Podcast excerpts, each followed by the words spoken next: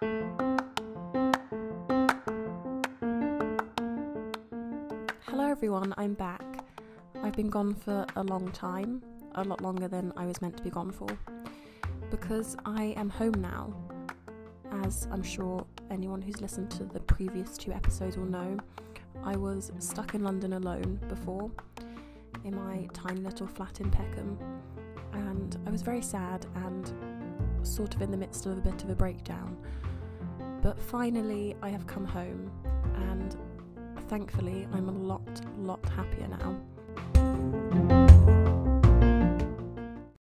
Now, firstly, I really want to talk about some quite interesting new terms that are entering the Oxford Dictionary. And these have all entered the dictionary since lockdown, and I find them quite hilarious to be honest. I actually stole these from my auntie on Facebook. So we have Corona Coaster, the ups and downs of your mood during the pandemic. You're loving lockdown one minute, but suddenly weepy with anxiety the next. It truly is an emotional Corona Coaster. And there's quarantinis, which I quite liked. They're experimental cocktails mixed from whatever random ingredients you have in the house. I made a cocktail. I don't know if you can even call it a cocktail, really. The other day, I made Bellinis for the first time. But I think the only reason I didn't fuck them up was because it's literally two ingredients. It's just fruit puree and prosecco. So I'm not entirely sure that qualifies as a cocktail, but it was nice either way. Um, there is also coronials. As opposed to millennials, this refers to the future generation of babies conceived or born during the coronavirus quarantine. They might also become known as Generation C, or more spookily, Children of the Corn. I quite like that. And there's Furlough Merlot, wine consumed in an attempt to relieve the frustration of not working, also known as Bordeaux or Cabernet Tedium. And I mean, there are actually quite a lot more. This is another one of my favourites. Quentin Quarantino, an attention seeker, uses their time in lockdown to make amateur films. And I just think that's quite funny because I think I know a lot of people who are a Quentin Quarantino. And then we also have anti social distancing, using health precautions as an excuse for snubbing neighbours and generally ignoring people you find irritating. I think I've done that, to be honest. I'm sorry to say, I definitely am anti social distancing a lot. I mean, maybe not so much now that I'm home, but I definitely have been. I think when I was in London, I was sort of ignoring people and using the lockdown as an excuse to just ignore every single message I received which isn't great, but I'm not doing that anymore. I think that was also because I was just very sad. But since I've been home, I've been a lot happier. And I know some people are going to be absolutely distraught at this and maybe angry at me that I haven't ever done this before, but I've just started reading all of the Harry Potter books. And I know I feel like I'm very, very late to the game, especially considering I'm 21 and most people read the Harry Potter books when they're about 12. But I I'm there now. I think I just um I mean when I was younger, I I really wasn't a big reader at all.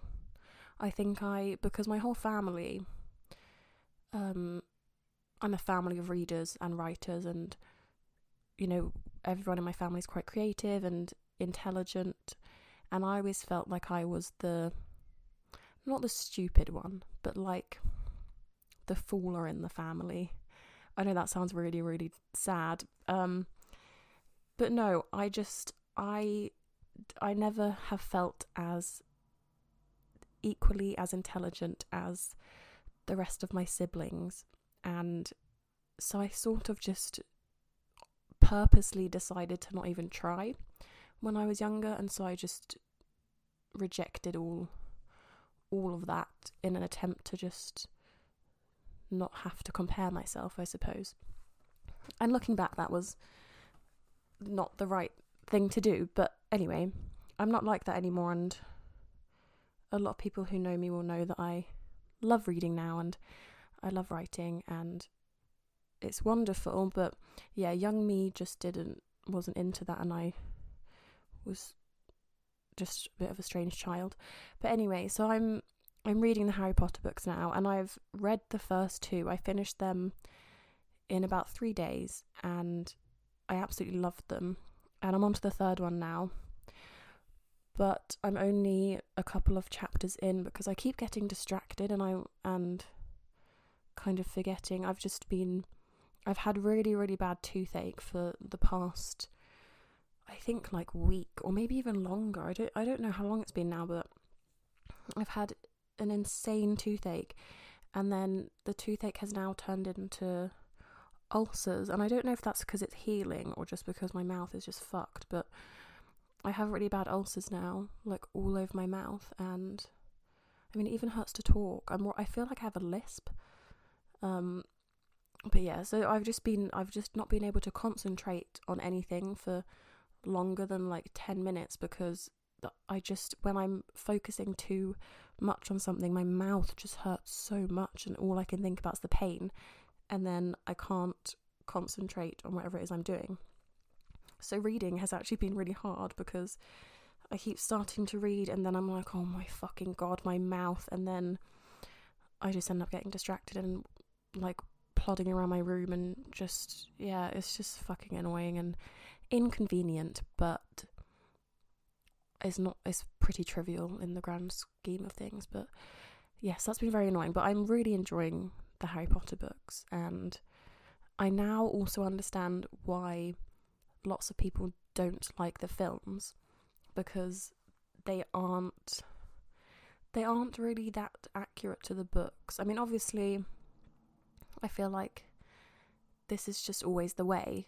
Films or series, etc., are never quite like the books. And if you've read the books before you watch the TV show or the film, I think there's always some disappointment because it's it's just never exactly how you imagine it in your head.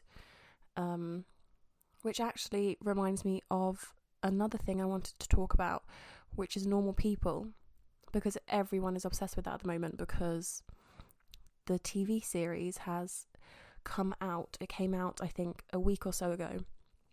Um, and for anyone who doesn't know, the Normal People series is based off of Sally Rooney's novel, Normal People, which I absolutely loved. I read it, um, God, when did I read it? I think I read it um, summer last year, maybe, yeah, August or September last year. Um, it was given to me by my friend Sia, and she loved it, and she was like, "You have to read it. You have to read it. It's so good." And it was. It was amazing. Um, it was absolutely devastating, though. Um, so heartbreaking. I like. I I wasn't okay for like a good month, and especially, I think I read it at a really terrible time because my ex and I had broken up, like maybe five months before I watched it. Not watched it, read it, and um, yeah, I think maybe that was too soon.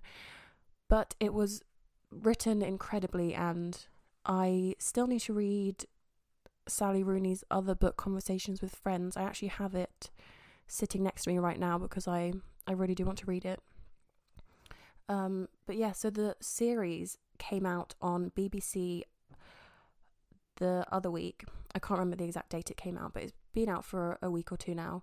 And I obviously wanted to watch it because I loved the book so much, but I was also very hesitant because, of course, like I said, I feel like adaptations of books are never exactly how you want them to be, and they're never exactly how you pictured the characters being, and all of that stuff. However, I think the series did the book justice and I really, really liked it. And I think Marianne and Connell's characters were really, really well cast. Um, but I have heard sort of mixed reviews because a lot of people have messaged me and said, Oh my god, I found Marianne's character so unlikable in the series and I just don't like her. Like, she seems really mean. She's so horrible to Connell.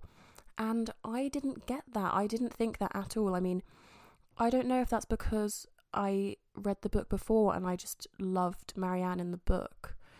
And I I think I actually dislike Connell. I mean, I it's weird because obviously I feel sorry for him for many reasons. I don't want to give too many spoilers in case people haven't read or watched it.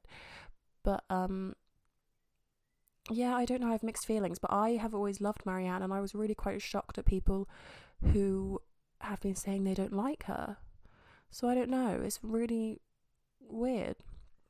But I, I really like the series, although I I binged it, which was I think not a good decision because of how incredibly heartbreaking the story is. Um, so if you haven't watched it yet, I would suggest breaking it up a bit. Maybe watch maybe watch one episode a week, like how it would be if it aired. You know, because I I binged it in in like an evening and a day, and God, I just felt so empty afterwards. It just it wasn't. It really was not a good idea, and especially considering I had my a uni hand in.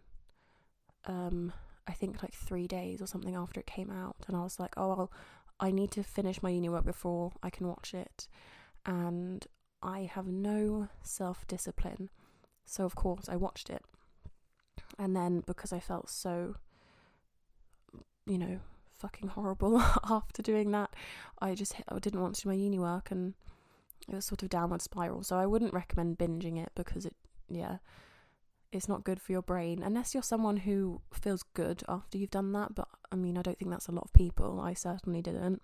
Now, as a family, since I've been at home and I've been home for, gosh, I don't know how, maybe two or two or three weeks. I don't know if it's been three. Quite. I think this m- might be the third week we're coming on to now that I've been home.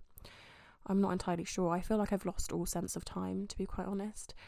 But I, when I came home, I decided that I thought it'd be fun, like everyone else, if we had a family quiz via Zoom, because my both of my parents, my younger sister, and me are all at home here in the countryside, in our family home, and my older sister is in Sheffield, and my older brother is in London with his girlfriend.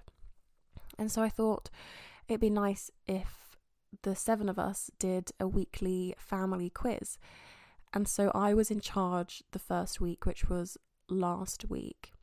And um, it was so fun. I just loved coming up with all the rounds. And also, I loved being quizmaster because it means you can't lose. And I'm very competitive. But obviously, it means you can't win either. But you know, I just, I'll take it. So that was really fun and I really enjoyed it. And um, then it was my younger sister's turn to be quizmaster on Friday. So the other day, and my god, I did terribly. I thought, oh yeah, I've really got this. Like, I'm sure she'll ask questions which I'll know the answers to because, you know, we like similar things. She's younger than me. It's fine. Everything will be fine. It was absolutely not fine. One of her rounds was based entirely on cricket and gymnastics because she, when she was younger, she was very into sport and did a lot of gymnastics and a lot of cricket. And um, my dad is an avid cricket player too, and um, I just comp- I I think I got maybe one answer correct in that round, and the entire quiz was ended up being out of um fifty, I think. But we only do we do four rounds, and each round has ten questions in. That's the format that we've worked out is the best because that usually lasts around an hour and a half, which is a you know quite good time frame.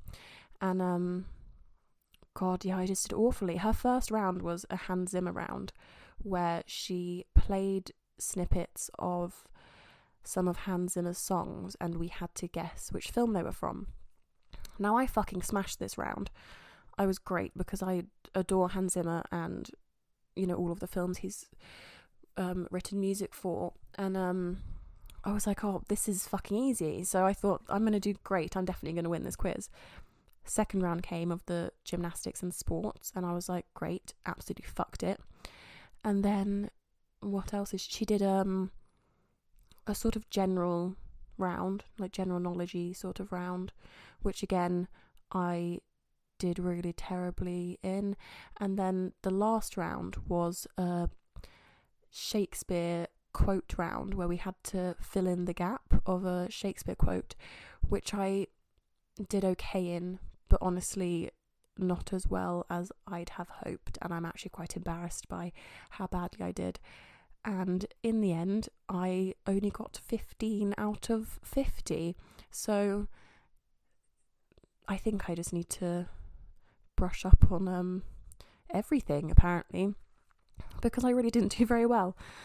Um but that's fine because we're not all well versed in Shakespeare and we don't all know a lot about gymnastics and cricket. Now, there has been a lot of speculation about when lockdown is going to ease because we are currently in the I think it's the gosh, I think it's the seventh week now. Or well, it's Sunday. Um I don't even I genuinely don't know. And this is what scares me. I feel like I've honestly lost all sense of time and I I feel like the weeks just fly by and I just don't know I don't know what I've done that whole week. I'm like what what the hell have I achieved? Um yeah, I don't know. It's a bit scary, but yeah, so I I think we're on our 7th week now and there have been lots of people talking about the fact that lockdown should end and there's been news about you know maybe easing lockdown restrictions etc etc and apparently today we will find out what is happening. But god i hope they aren't stupid and do lift lockdown completely because that's just ridiculous. I mean yesterday there was so much shit going on because the fucking scenes at in London Fields were ridiculous. People were having barbecues and like there I can't see I can't I have no words. It was just ridiculous. I just don't understand the selfishness of people. I mean, we all want to fucking go outside and see our friends and go to the pub and have barbecues and drink beer and like live our normal lives, but we're not doing it right now because we're trying to protect the people who are vulnerable. Yeah, you might be absolutely fine. I might be absolutely fine. Your friends might be absolutely fine. And you might think that going out and, you know, just sitting in the park is completely fine because you're fine. But the whole point is we're protecting people who aren't fine because you going out and like potentially spreading a deadly disease, illness, you know, whatever you want to call it, it's harming other people. It's not about you. You might be fine, but that's not the fucking point. And this is what pisses me off so much is just people being selfish. Like who who does that. I just don't. Oh my god, it makes me furious, and I feel like I could ramble on about this for fucking hours because people just don't seem to understand. And I read this um this really actually quite horrifying thread on Twitter the other day. I'm actually going to find it right now because I obviously I obviously I know that coronavirus is an awful awful illness and like the whole thing is terrifying. But I, I think I'd not read something that was this, I guess, blunt or I don't know. She she just I'll read some of it. I'm I'm just going to read the a couple of the tweets because it's it's really graphic and not. I don't think everyone will want to to hear it, but um, there are some tweets from Bess Kalb, and um, if anyone doesn't know who she is, she's a TV and screenwriter and best-selling author of Nobody Will Tell You This But Me. And she tweeted, "My dad is an ICU doctor treating COVID-19 patients. In the past week, he has set more." I've never seen a heart rate slash RBC count, etc., like this records than in his decades long career. What this virus does to the body is like sticking your finger in an electric socket. Stay home. He had a patient who needed eight blood transfusions in one morning, even though he wasn't bleeding. The coronavirus was just eating his red blood, blood cells faster than his bone marrow could make them. It's fucking mystifying and brutal. If you were lucky enough to make it off a ventilator, the equivalent exertion required for that is running a marathon without training. You would likely get put on dialysis and a feeding tube next. It's a nightmare. It's hell. It's what you're risking on your beach day.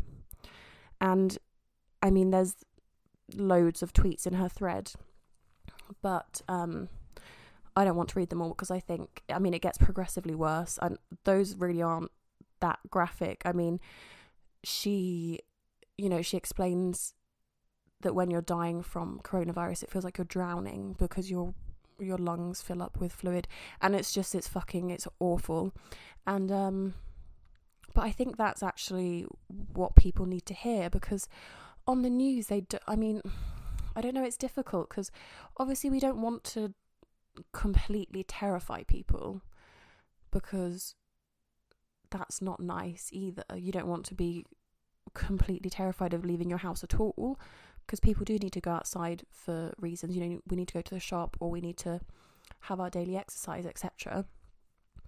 But at the same time, I think they do gloss over it a bit too much sometimes because people are dying and they're dying very horrible deaths and people are dying alone too because at the end of the day coronavirus is an illness that you you die alone from which is i think for me the most heartbreaking part is oh god like this is what what made me cry about that thread because there was a bit about dying alone and it it just made me realize that this is actually really fucking horrible and it's devastating. And imagine if you I, just, I just can't it just makes me so sad and i think people aren't taking it seriously enough. And to be honest i think it is mostly people my age and and then kind of way older people too. I mean, for example, on Friday, Bank Holiday Friday, when it was VE Day, which, I mean, first of all, I, you know, don't really have time for. I don't really. I have my opinion on it, and I didn't celebrate in any way because I. because of many reasons. But there were all these people having street parties and fucking dancing around with no social distancing, obviously. And I just thought, what the fuck are you doing? And of course, these were all like 40 year old men and women. And just, I just thought, what? Like, just fucking baffles me. Just this fucking country is such a shambles.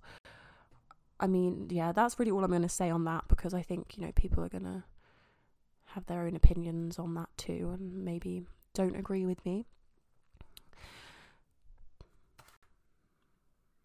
But yeah, I just don't think that's really acceptable behaviour from anyone. And I just the London Fields thing, the VE Day thing, and I just I just I don't think that's gonna end though. I think people are people just don't care. Like some people just don't care and no matter what you say to these people, they're just they're going to think of an excuse or an argument that they think is valid. And I mean I guess that's that's on them. Like they're the ones who are who are going to be causing issues, but the problem is they don't feel guilty about it, which is what annoys me because they're like, oh, I'm only putting myself at risk. If you're high risk, just stay home. And I just don't think that's fair because obviously everyone wants to go out, everyone wants to do what they want to do, but we just don't because it's fucking people are dying. Like just stay home. It's really not that difficult. And it's it's the worst when it's people who are just being ignorant and just pretending as if all of this isn't really happening. And it's people like that where I just want to fucking read this thread out to them and be like, look, this is what's actually happening. Like, open your eyes. which is why I think they should say maybe a slightly more explicit stuff on the news, but I mean, I guess I don't know, maybe they're just not allowed. I don't really know. But that's enough on that because to be honest, talking about this makes me fucking sad. Um in happier news, I have been feeling a lot better since I've come home. Um, my friend Beth FaceTimed me yesterday and we were just chatting and I said, you know, oh my god, I feel so much better now that I'm home. I, I can't believe I managed to stay in London on my own for so long. Like, I don't know how I coped. Like, thinking back, I just think, oh my god, what was I even doing? You know, I, I literally was just in bed every single day doing absolutely fuck all. And um, she just looked at me and she was like, do you know what? I'm so glad you came home. And I was like, you know, it's funny you say that because every single one of my friends who I've spoken to um, since I've been home have all said, thank God you came home because I was so worried about you. And I had, I genuinely had no idea. Like, all of my friends are like, fucking hell, like, I was so worried. I didn't want to stress you out more though. Like, I just was trying to encourage you to go home, but I didn't want to make you feel even more stressed. And I was like, oh my God.